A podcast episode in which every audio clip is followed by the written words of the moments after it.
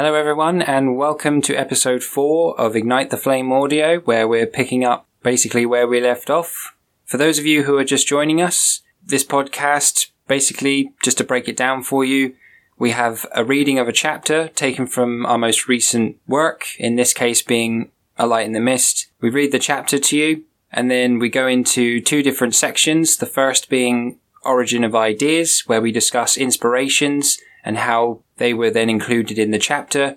And then another section called Tips of the Trade, where basically we discuss any tips for aspiring authors, for anyone who might be wishing to become an author themselves. Basically, it just includes any sort of tips of the trade that would otherwise help you along that journey. So, without any further ados, let's get straight into it. Welcome to Ignite the Flame Audio, where our hope is to bring people together one word at a time. Follow me, Wayne Telford, into the depths of your imagination. A Light in the Mist. Chapter four. Tongues of Fire. We walked shoulder to shoulder, each covering the other's position, waiting for a second attempt, but it does not come. Instead, comes reinforcement in the form of Sergeant McLean. I've never been so pleased to hear his vocalization and be in his menacing shadow with that weasel-like face and mysterious features. Ach, Jackal, James, I've been looking all over for you. Are you okay? I heard there was a bit of a problem either ends. We will tell you on the way to the royal household. Leaning back against the support of fine leather upholstery in the back of the sergeant's private carriage with golden linings and a puff texture to it. Well, not exactly. We're going to make one last trip to the bank before we go back. An errand for the chief inspector. And guess who his golden child may be? With a look of disgust eating its way through McLean's normally blank expressioned face. Very well. We have a few leads of our own we need to pursue. And then it triggers a trap long since plotted to spoil everything we had worked so hard to achieve. No need, men. We've attained the murderer. It's old Mister Ilias. Found his gloves buried in the garden at the rear of the establishment, with blood stains still on them. That would explain why there were no direct markings left on the evidence. But what? Mister Ilias. Something had to be wrong. But what was I saying?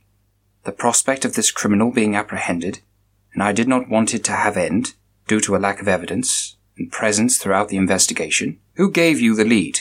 Or did you stumble upon them? I ask, hoping for the end not to come to someone of least suspicion, or at least that's what he would like us to think. Perhaps I was wrong. I have been before, but something just did not add. But for now, I could not place my finger upon it. No, actually we found them at the station. They've been handed in by a gardener of some sort, said to be a Miss Idlewin. My head jumps to attention, remembering full well that name which Mister Ilias apparently did not recognize, and perhaps her presence boded a sentence for himself behind bars, or at least the end of a very tightened rope. Then again, that interruption by Missus Ilias was almost too perfect for a mere act. Could both have played a part? I must continue on in the hopes to unravel the twisted truth. We ride to the bank with its statues of famous pioneers gracing the entrance, more gold in the title than in the building itself, and people to and fro to pay or save whatever credit their family name possessed. The class division was more apparent here than anywhere else, with people dressed in nothing but their undergarments.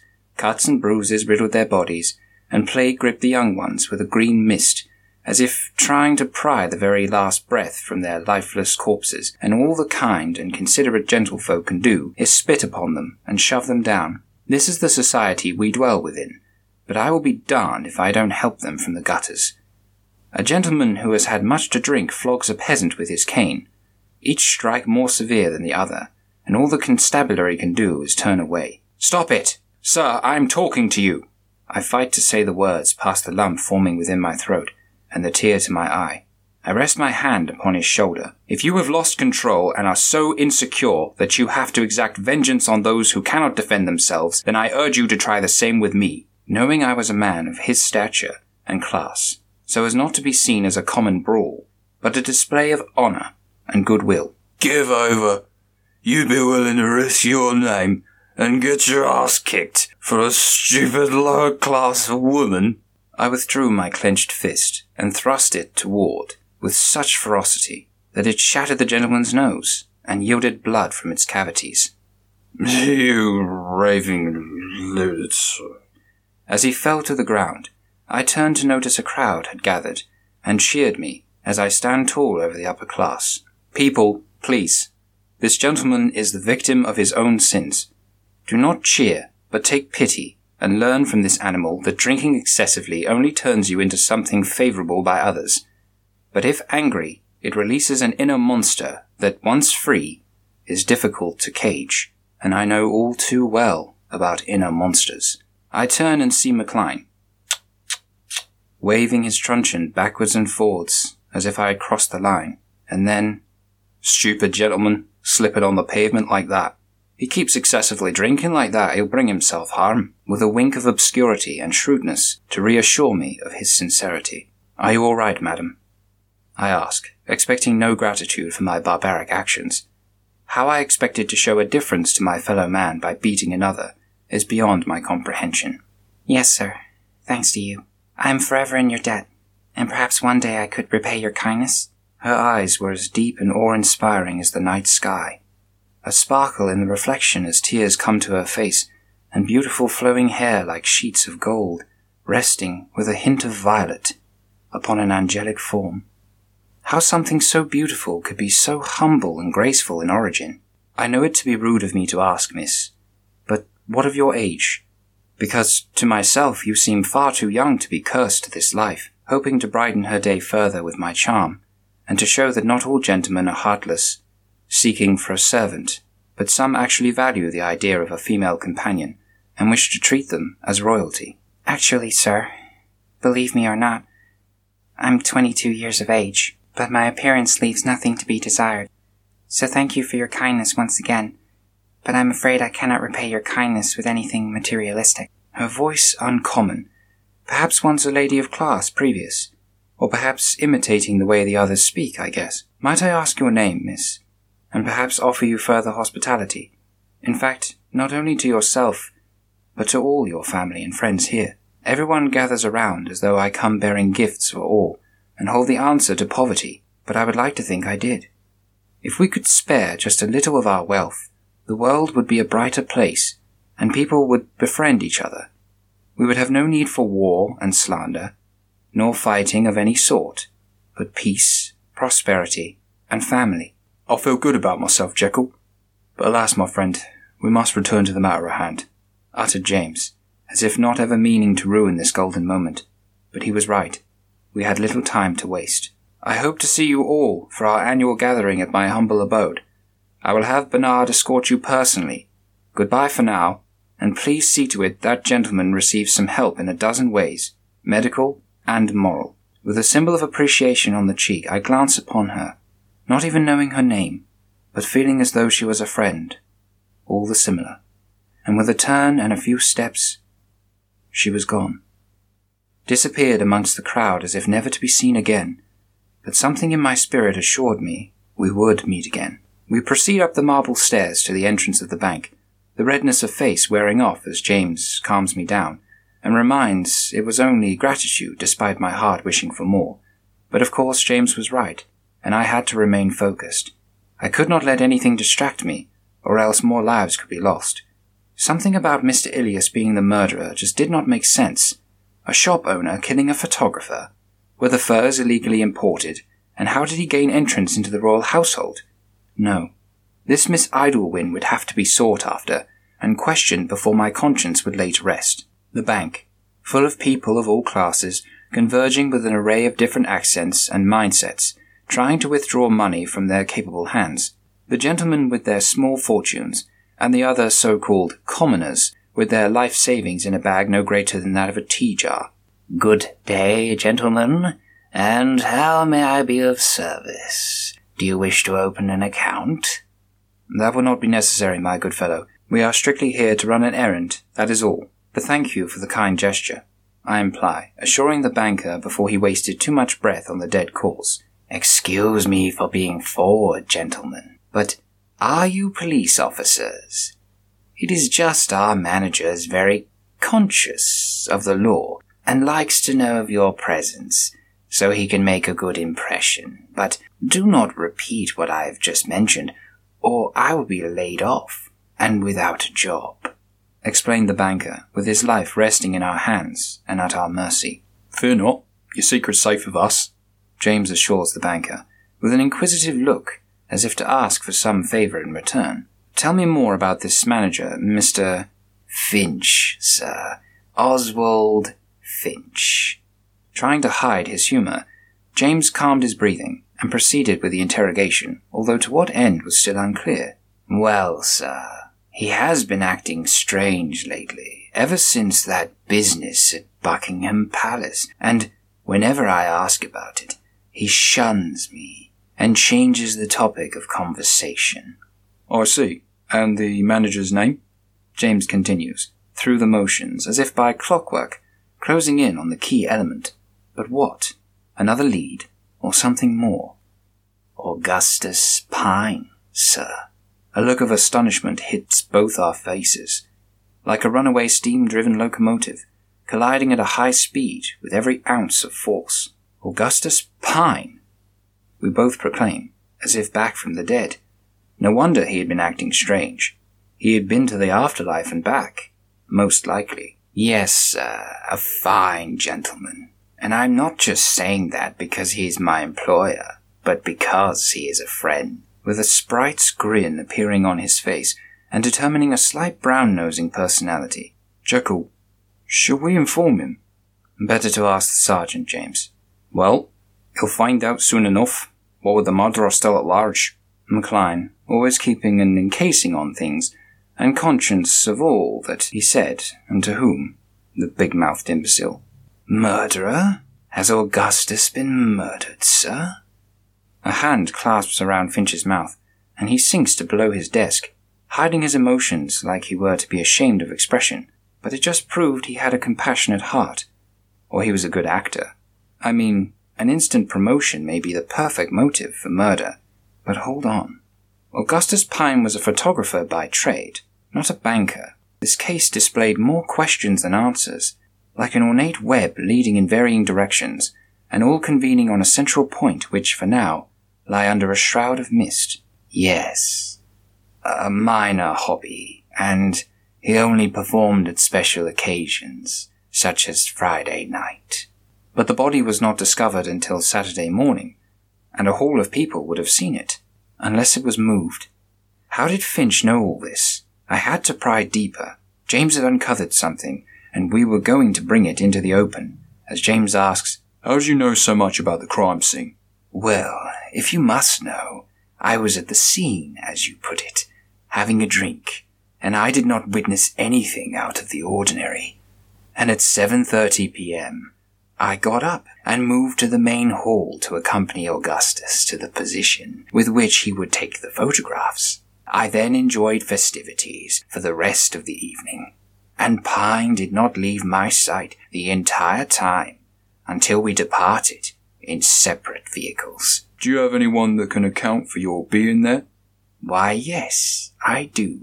That lovely couple that moved into the East District most recently, Mister and Missus Ilias, I believe. They can account for me. But Missus Ilias did feel awfully faint at the end of the evening, probably due to the amount of festivities within her system. That would explain her lack of memory of the scene, but it still did not account for her knowledge of Miss Idlewin. More excavation was needed, but better not exasperate the banker, else he might alert the imitation Pine to our presence. Well, if you will excuse us, we will have a few questions for Mister Pine. Where might we find him?" "Upstairs. First door on the right. And if I could ask that you knock first.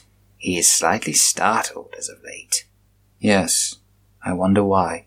Him being a fraud, or to confuse matters more, he could be Augustus Pine, and the murdered could be someone completely different." As we walk upstairs, McLean continues to interrogate Finch, and enables us to proceed with our investigation.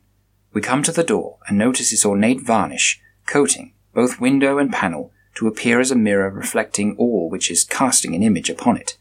With a subtle push, it coaxes open, and the room is littered with paperwork from banks all over the country and judicial statements of outstanding payments to be made to the new manager, of which the name had been torn from each with the replacement Blood Snitch, written in reddened ink, or perhaps blood, staining the pages as a warning to opposition or maybe irritating inspectors.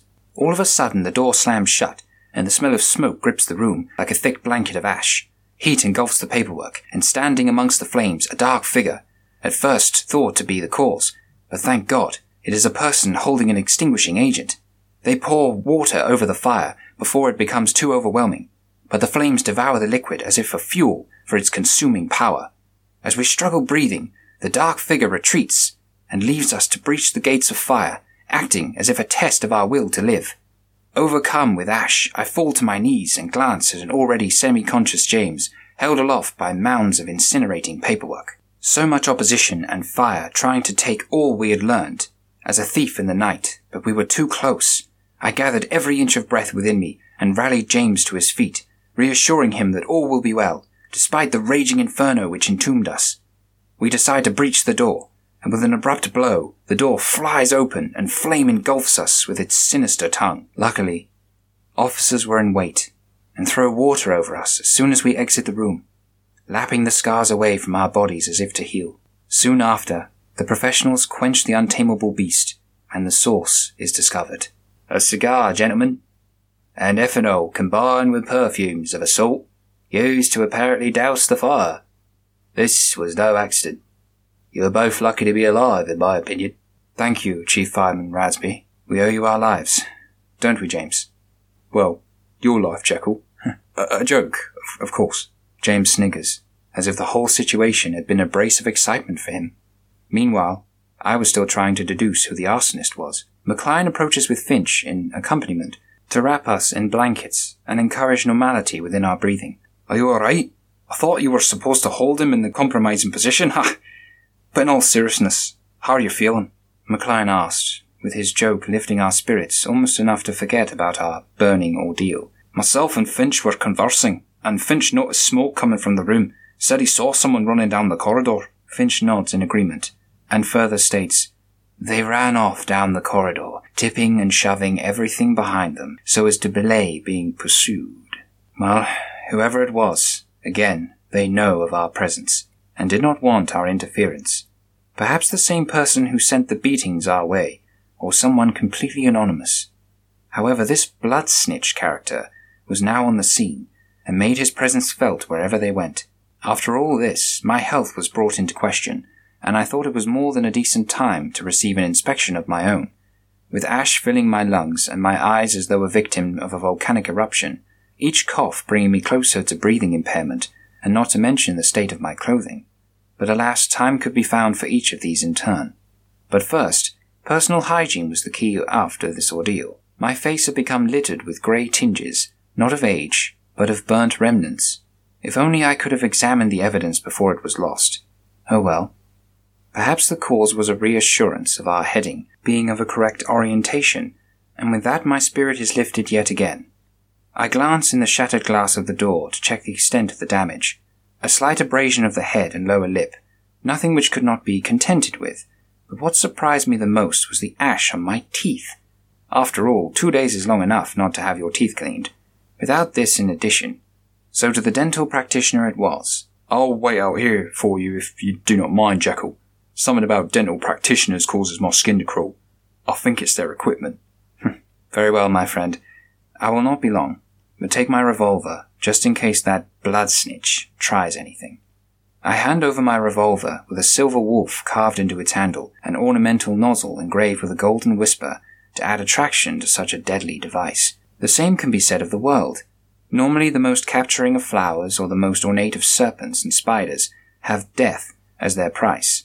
But if it means protection for the user, then there is no contest. I head into the dental surgery and am shown in without delay. Strange that an appointment wasn't needed, but I would soon discover the reason. I lay back in the chair having visions of Sweeney Todd, the demon barber of Fleet Street, unsheathing his blade and reaching for his contraption, but that was just a story, and this was only a dentist. Was it not? Good afternoon, sir, and what will we be requiring today? A filling or a general clean? Asks the dentist, with his face covered in cloth, as if I had been infested with an airborne disease, and eyes that appear to victimize my weaker teeth from the stronger. Just a general clean, please, Doctor Bold Sketch. A humorous name, I know, But try to contain your laughter, as I may remove the wrong tooth. Let's see. Yes. Ah, very fine condition. No cavities.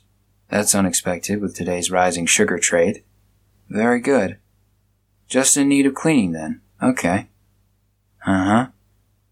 All done. I say, sir, do you partake in the smoking of tobacco? As it appears to have left a residue upon your teeth. Trying to engage me in conversation, only to sound like a fool with my tongue resting on his instrumental mirror and interrupting its natural flow. Upon removal, I diligently answer, No, I do not. I simply lead a life of incessant danger is all, and cannot help it if it leaves markings as though its calling cards behind on my person. Well, you may leave when you are ready, and thank you, sir, for your cooperation. Business has been slow with everyone fearing sharp objects since... Since what? I ask, knowing more witnesses lie in this room, and what they could give would most assuredly give me further evidence in order to figure out the murderer's identity, since that business at the Royals and the fire at the bank. It's all chaos out there. As I had suspected, Blood Snitch wanted this to come out into the open, increasing eyewitnesses to the point where our investigation became null and void, and they can slip away undetected whilst our interrogations continue. Were you present at any of them? Why, yes. I was at the bank withdrawing some money from my account in order to pay some taxes, and all of a sudden I was ushered outside by a police officer. Luckily I had received my money, because all the paperwork was burned, and I heard from Mister Finch that several accounts' details had been lost. That was mighty lucky, then. I replied, as if for Bold Sketch to elaborate further on his relationship with Finch. Yes, quite. Mister Finch was the clerk who withdrew my money, so he assured me after the fire and told me about how the cause of the fire was a cigar, and the two inspectors were almost killed in the accident. My heart goes out to those poor chaps, risking their lives for the good of others. Before I could thank those kind words, I remained in cover, so as to lie dormant, without my identity intimidating him into submission or silence. Yes, I suppose those firemen are a brave group. That Mister Finch does not know the meaning of the word confidential, does he? I joke in order to reveal common ground, in the hopes to push further for his relationship toward Bold Sketch. No, after he told me... He told half the town. I just happened to be the first he imbued with knowledge, and I was lucky too, as I had to get back here to continue my work. The trail had gone cold. It turned as Finch was just a loose-lipped human being. But what was that? Do you smell smoke? No. Cannot smell any different than what you brought on your person, sir. Perhaps the motor vehicle's outside. No. This was smoke. Ash-like smoke. Not flaming origin, but that of a more pungent aroma, which led me to investigate the presence of perhaps an eyewitness at the scene of the fire. I had to discover the source, as it may lead me to my next lead. I chased the scent as a ravenous animal in search of his next meal, and discover the window with black marks upon its sill, but not regular in shape. But before I can examine them... Damn soot. Gets everywhere. Forgive me, sir. The receptionist normally maintains this place's cleanliness. After closing the glass on my evidence, I decided a new course of action was needed. Could I re-attempt what happened at the crime scene? And if it failed... then all it was was a mere handshake. Well, here it went. I shook Bold Sketch's hand in thanks and gratitude, and all of a sudden, as though right on time, gold filled the room, and I saw several visions, which highlighted certain detail in order to prove these visions to be truth. I moved with them, as if dodging imaginary obstacles in my path, and discover so much, but after the gold disappeared and colour had returned, the objects reimposing to their natural place, all I could utter to Bold Sketch was, I will be seeing you again. I rejoined with James again, patrolling like a soldier on night watch with posture grand and form immaculate. I almost hesitate to stop him, but I had to. The future of this investigation was at stake. But what happened in there? Could I control these visions? And where did they come from? Some sort of soul sense? Only time would reveal its secrets. But for now, these visions were allies. Back to the bank it is, then? James asks, as if eavesdropping on our entire conversation. Yes, James. You saw the soot as well? You're not the only one with a keen eye, Jackal. And with a wink of assurance, we head back to the bank in search of proof. I'll stand watch this time for you, gentlemen. And don't worry, old McLean will cover your exposed flanks. No fire will consume you this time. Acting as a defensive parent, he really did care. Do not worry yourself, Sergeant. We will be in and out as soon as humanly possible. Hoping to not go through that whole ordeal once more. Through the ash and soot, words jump out at me like scurrying insects. Motive, purpose, plan, execution, victim, murderer, each with questions and place in this investigation. The odor is overpowering, but I am so thankful that all that was claimed were possessions and paper, not a life. Fragments of charred material lie scattered as bodies on a battlefield, each one telling a different account of the same war, of its alpha and omega. Gold glistens in certain areas, like treasure peeking through the floorboards. Could it be remnants of the flame, which had not yet been quenched, or was it something else? Something on the inside. Perhaps it is not. Perhaps it's shards of my visions I keep experiencing. I go to seek and notice a watch a lot like the watch that I had received and the compass from home. This watch, engraved with fine detail, had a blackened-out face, as if concealing the time at which the fire struck, and as I sweep it clean the hour is revealed, and as I open the watch to reveal its components, so James points something to my attention. Jekyll, that's a silver pocket watch, with attachment. And look here, an engraving of some sort, saying, Snitch? But why on earth would you mark your watch with your name as if a murderer's token when losing his possessions? No, Jackal, don't you see? Whoever this watch belongs, they will know where to find this Blood Snitch person, or be Blood Snitch themselves. James was right. I had to look at the blindingly obvious and see the truth past its deceit. I close the watch and another begins to shine, this time a bottle, with a fragrance most familiar, almost that of the fir. Could Miss Idlewin have been the one to set us ablaze? Or perhaps those who sold the fir, Mister and Missus Ilias? But Mister Ilias is in custody, so it could not have been him. Or could it? Perhaps a person working for him on the outside? An accomplice? Not enough evidence yielded to my attention. We would have to get more. And I knew just where to turn. Mister and Missus Ilias Furs and Wares Incorporated. I'll give you a hand if you wish, Jekyll. Flint. But of course, McLean, we are always in need of help. Even yours. James jokingly mocks the sergeant, not realizing he could easily make us walk there. We arrive back at the shop and notice a small shadowy figure appearing and disappearing behind the alleyway. We would have to be cautious. After all, we were being watched. But by whom? We had yet to find out. We proceeded nonetheless into the shop and struggled past the thrall of customers, stroking furs and spraying perfumes like they were coming out of season, and the whole experience was almost as hectic as the fire at the bank. How one extreme can parallel another, and yet be so different. One as part of life, and the other a rarity.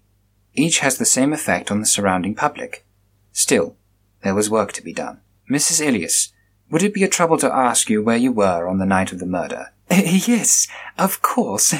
I was with my husband. Hope he is well. The entire time, and the only occasion I left his side was to use the lavatory and uh, socialize whilst Jim discussed with other business types. Can anyone voice their account of you being there?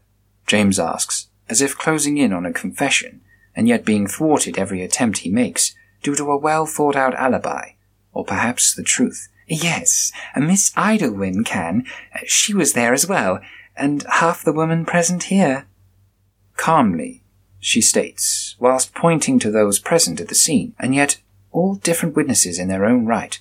Thank you for your time, Missus Ilias, and hope to see you when all this is said and done. As I reached out my hand in order to leave her a kind gesture, her face pauses, and time begins to slow as a clasp joins the two of us, gold glistening from behind her, revealing all manner of life history and tales. But what is this? A revelation indeed, but proof would be needed to make such an accusation, just as in the case of Bold Sketch. As my lips leave her hand, the time lost is regained, and the room returns to its original state, as if unravaged by time, and nobody is a witness to these magnificent visions. But this time, I hear a voice, a deep and strong voice, much like my own, but somehow unfamiliar, say, "The darkness will never escape my eyes, their secrets my ears, and their sins my smell." What was that? I feel weakened, as if something is becoming stronger by absorbing my strength. As I grow ever weaker, I would have to control it before it controlled me. As we question the other witnesses present in the shop, their lips full of motion, and yet it seems their words are stuck. We find the same thing uttered over and over and over. A name, Miss Idlewin. But who was she?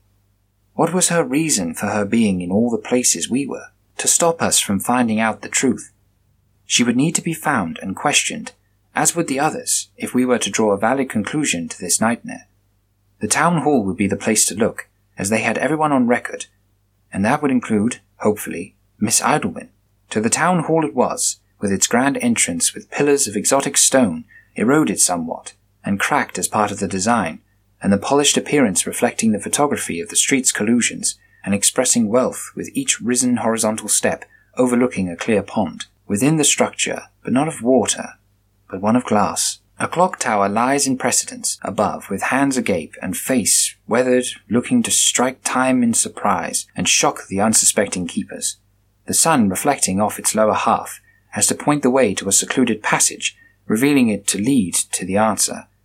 But as we were to find, only time would tell. Gleaming with knowledge and a sheer lack of privacy, I mean, you could access whoever you pleased, so long as you had permission. What an illusion. All your life's information at the disposal of others, much like that of our Creator, except this was meant as a means of control and not of community, of manipulation and not for safety.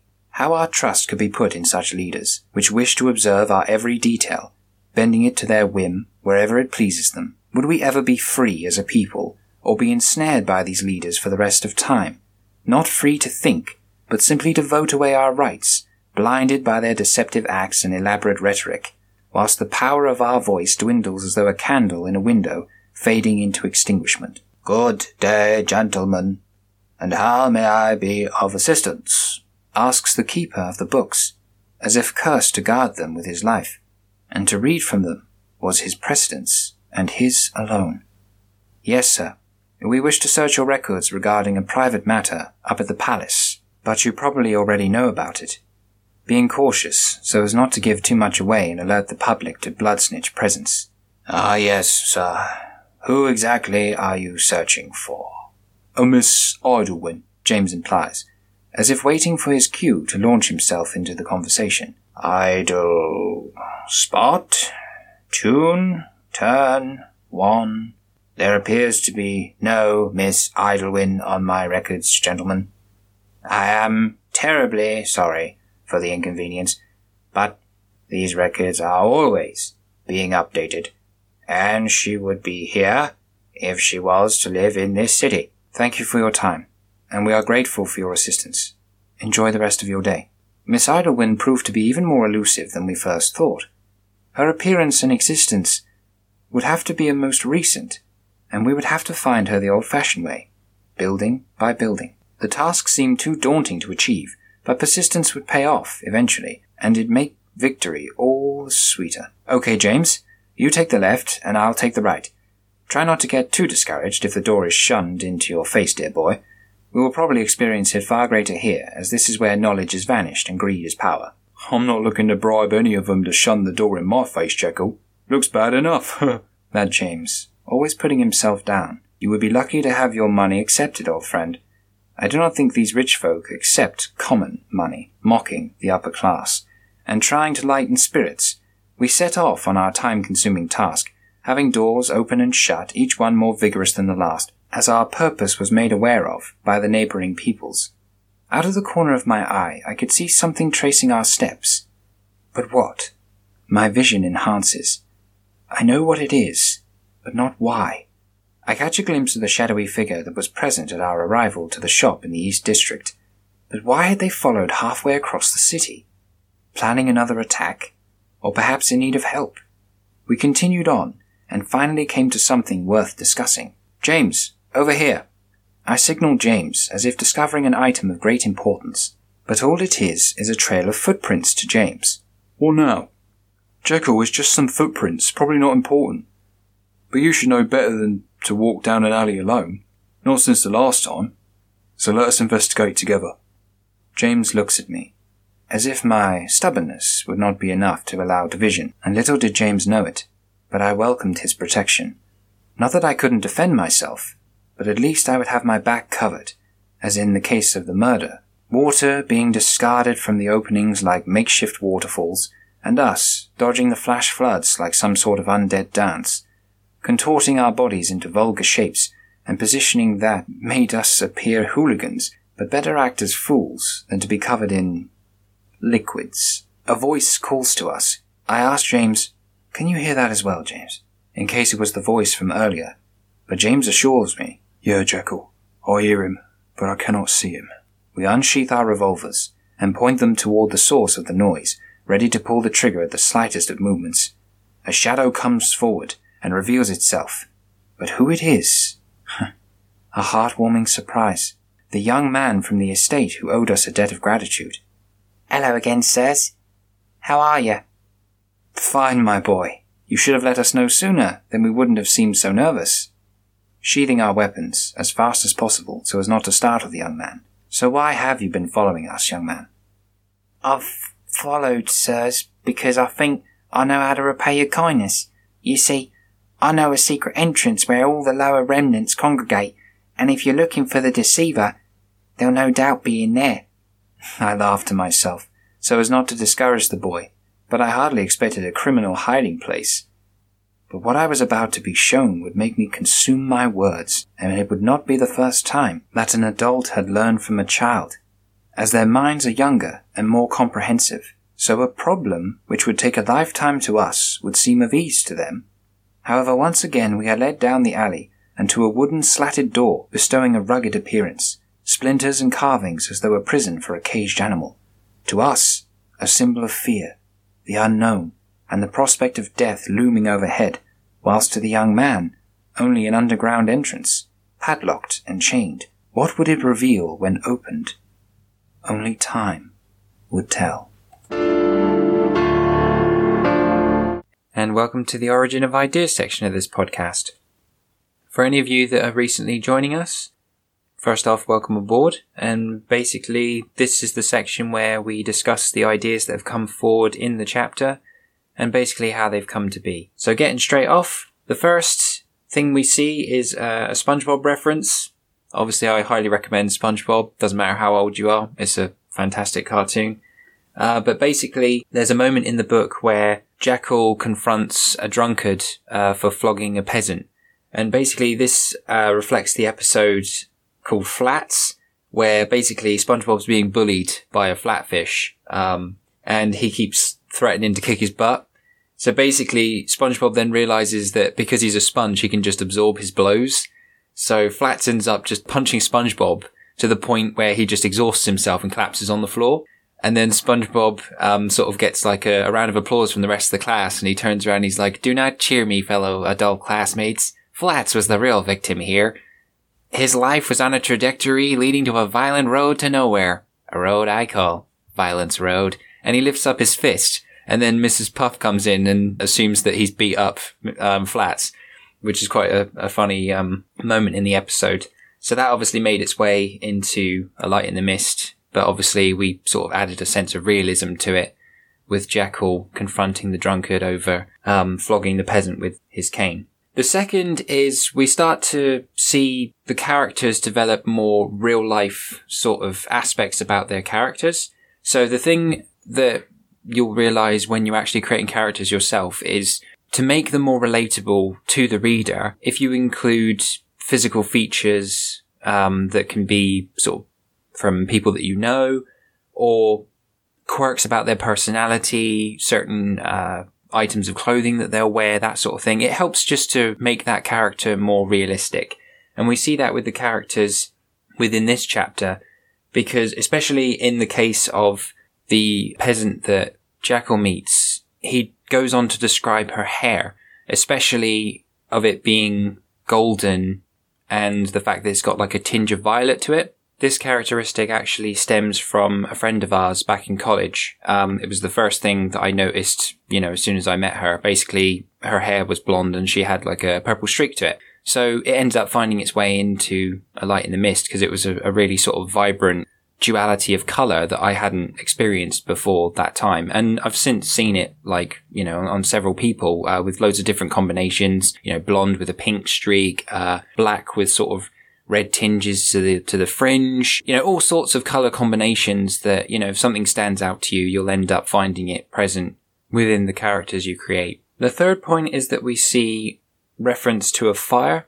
Now, I haven't actually experienced being in a fire. Uh, I know what it is to be evacuated for a fire alarm and that sort of thing, but I haven't actually experienced what it is to be a fire. So this is one of those cases where if you don't know or you haven't actually experienced something, it pays to do research. So the way that we went about doing this was watching various different films uh, that had, like, obviously scenes where the characters were having to escape a fire, researching the behavior of a fire. So, for example, you know, if you open a door, there's something which is called backdraft, which basically, you know, there's a sudden engulf of air and it causes the flames to surge, you know, because all of a sudden they get like a an ignition source, you know, a fuel source, if you will. And it's just, you know, doing your research. And if, even if you haven't experienced that particular scenario, you can still get eyewitness accounts, you know, from people that have actually experienced that, and basically just create a scenario based off of as real as you can get it.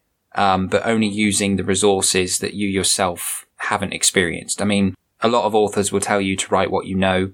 Uh, I prefer to write what you know and research what you don't. I've mentioned this in previous uh, episodes.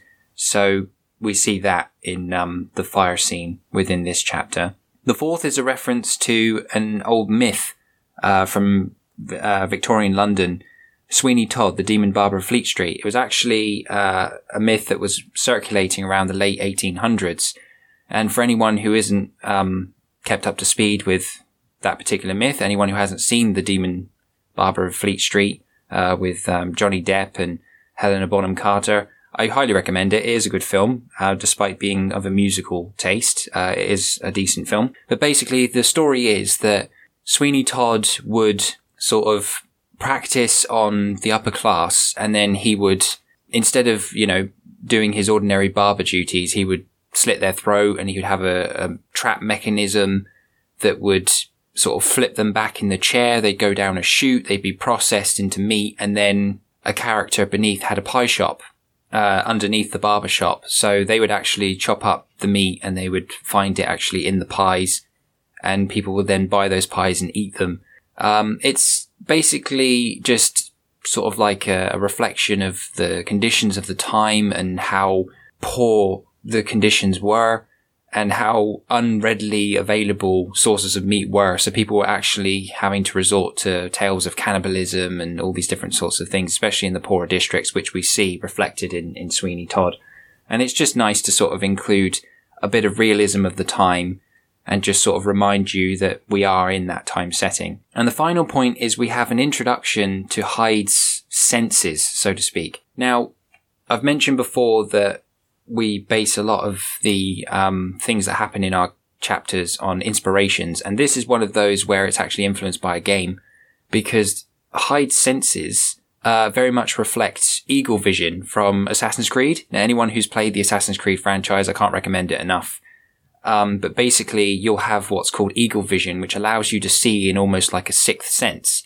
And you're able to see residual people's energies. You're, you're able to see objects that have a particular value to, like, an investigation or something that has monetary value. It will enable you to depict enemy from friends, all these different sorts of things. And we took aspects of that spirit sense, that soul sense, so to speak, and incorporated that into Hyde. And we obviously see Hyde starting to sort of knock at the door, if you will, in this chapter. And we see that he's starting to take more of a control over Jekyll, and Jekyll feels like he's he's now starting to battle with that alter ego, so to speak, that consciousness that's sort of surging within him. But because he enables these visions to occur, he's of use to the investigation. So it's almost like Jekyll is trying to fight his influence, but he doesn't quite want to suppress him, because then he feels like he'll lose that almost supernatural edge. So that pretty much wraps it up for this part of the podcast. So let's go ahead and get into the next one.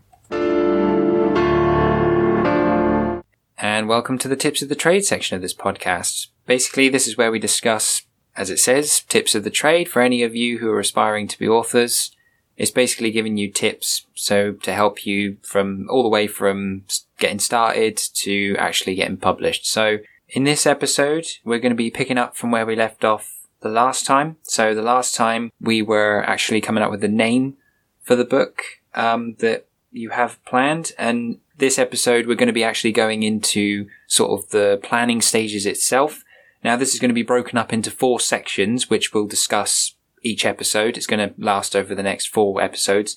But basically there are four sections, at least that I use for planning, uh, which is plot, characters, backstory, and time period. Now, as I just said, all of these will be discussed in their own right within the future episodes. Basically, you know, this isn't set in stone. You can basically add as many sections as you need or require, but I would like strongly recommend that you do have some form of plan going into it. Of course, it doesn't work for everybody. Some people just like to just work off the fly. I know Stephen King personally doesn't write anything down. He doesn't plan anything. He just writes, and, you know, um, he calls it magic, basically how he is able to create what he creates. I'm the complete opposite. I prefer to write stuff down. Uh, I'm always jotting things on my whiteboard, or I'm putting stuff in notebooks. And basically what I do is I just draw like a spider diagram with these four sections, and basically then have a load of branches coming off them and just detail them in accordance. So getting off with the first one, plot. Basically, this is the breakdown of the story. And what you want to do is, well, what I would do is I always bullet point what you want to cover in each chapter. So what I do is basically, so for your first chapter, say, I don't know, you introduce the scene. That would be your first bullet point. The second is you introduce your protagonist. So that would be your main character. Uh, you have a basal description of them. Maybe give a little bit of background Uh, on the character, maybe describe where they are, you know, set the scene sort of thing. And that would pretty much be it for me for the first chapter. I mean, obviously, you, you know, like I said, again, this isn't set in stone. You can pretty much have anything you want in these chapters, but it just gives you like a framework for you to build around. So even if you're struggling for ideas to actually come into that chapter, you know that you've covered your main points that you want to achieve by the end of it. If there's nothing that gets added to it, then it doesn't matter. You know, the thing you'll discover with chapters is they can be as long or as short as you want them to be.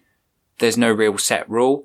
That's the beauty of being creative. You are in complete creative control. So with the plot, as I would say, you would then go on with each different chapter and you would bullet point what you want to come of that chapter. So with A Light in the Mist, it was a case of the first bullet points, and then in the second chapter, we wanted to introduce the side character, so we introduced James. Um, the third chapter was more getting into the murder, and then the fourth chapter was getting into the investigation side of things, and you can see that as it progresses. Everything that's sort of been added, like the various scenes, like the one in the previous chapter, you know, the fire scene, uh, scenes where they've interacted with people on the street, all these different sorts of things, that's just come based off of those bullet points. You know, they, they haven't been written down, they haven't been planned, they've just sort of flowed. You know, the, the way we refer to it, we call it the river, basically. Um, and if it's flowing, then you'll just be writing, and all of a sudden you'll realize that you've written a couple of pages. You don't even know what you've written. You feel like you've had almost an out-of-body experience, and you read back over it, and you've your mind has just created this scene.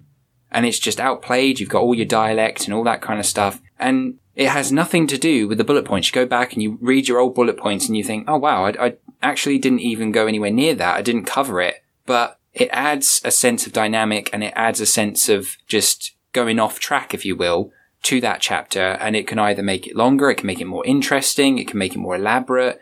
You can go into all sorts of things. It can even be as pivotal as actually changing the trajectory of the story, which we've seen in a few cases ourselves, where it's actually taken the trajectory of the story completely off tangent, and you've gone down a completely different pathway than when you bullet pointed all the chapters. So don't be afraid if that changes. If those bullet points change throughout the, the course of the book, don't be afraid of it. Roll with it, you know, because sometimes it can make a book a thousand times better.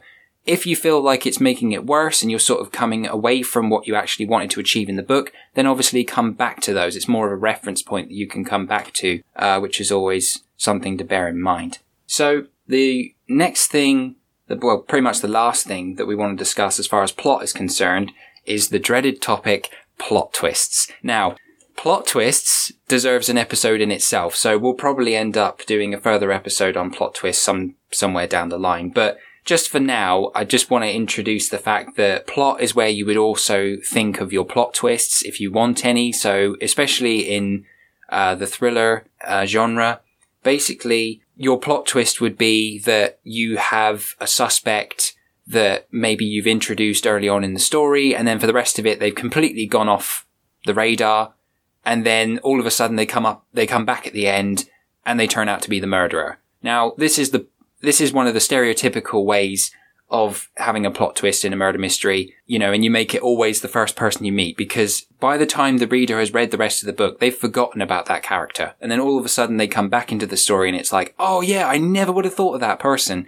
Well, you would have, especially if the writer has left subtle hints throughout the story. Now, this can be said of loads of different uh, mystery novels, but, you know, there are some that stick to the blindingly obvious. So they will incriminate someone throughout the book and they will remain with that person, you know, so it completely throws you off tangent because you expect it to change. So there's all different ways that you can have a plot twist, specifically in the thriller genre. But obviously, as we discuss further genres, there's different ways in which you can have plot twists, especially in horror.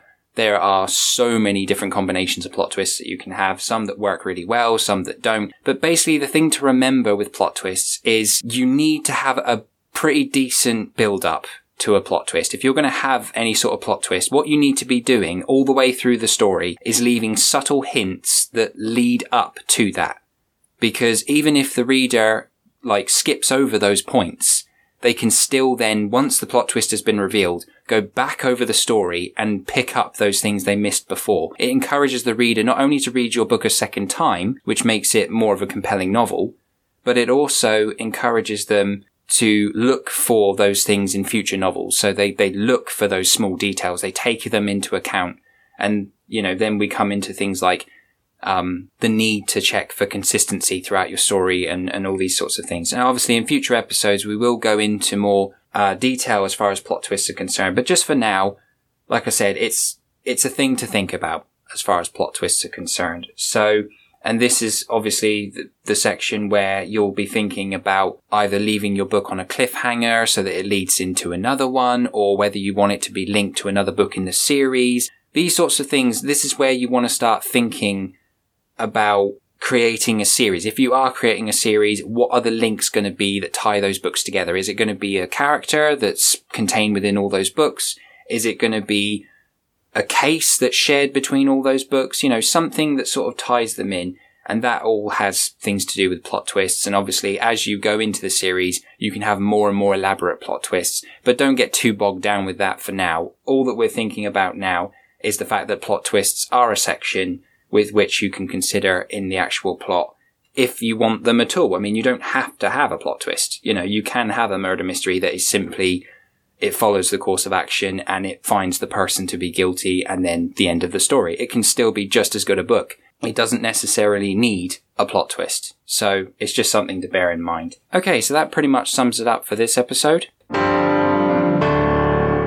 And that about wraps it up for this episode. Once again, guys, thank you for tuning in. Really appreciate you taking the time out of your otherwise busy schedules to make us a part of it. Really appreciate that. Of course, we'll endeavour to include all the links to anything that's been mentioned in this episode below, and I would encourage you, if you've enjoyed this podcast, to head on over to another podcast hosted by a friend of mine, Mike Burton. It's called Genuine Chit Chat.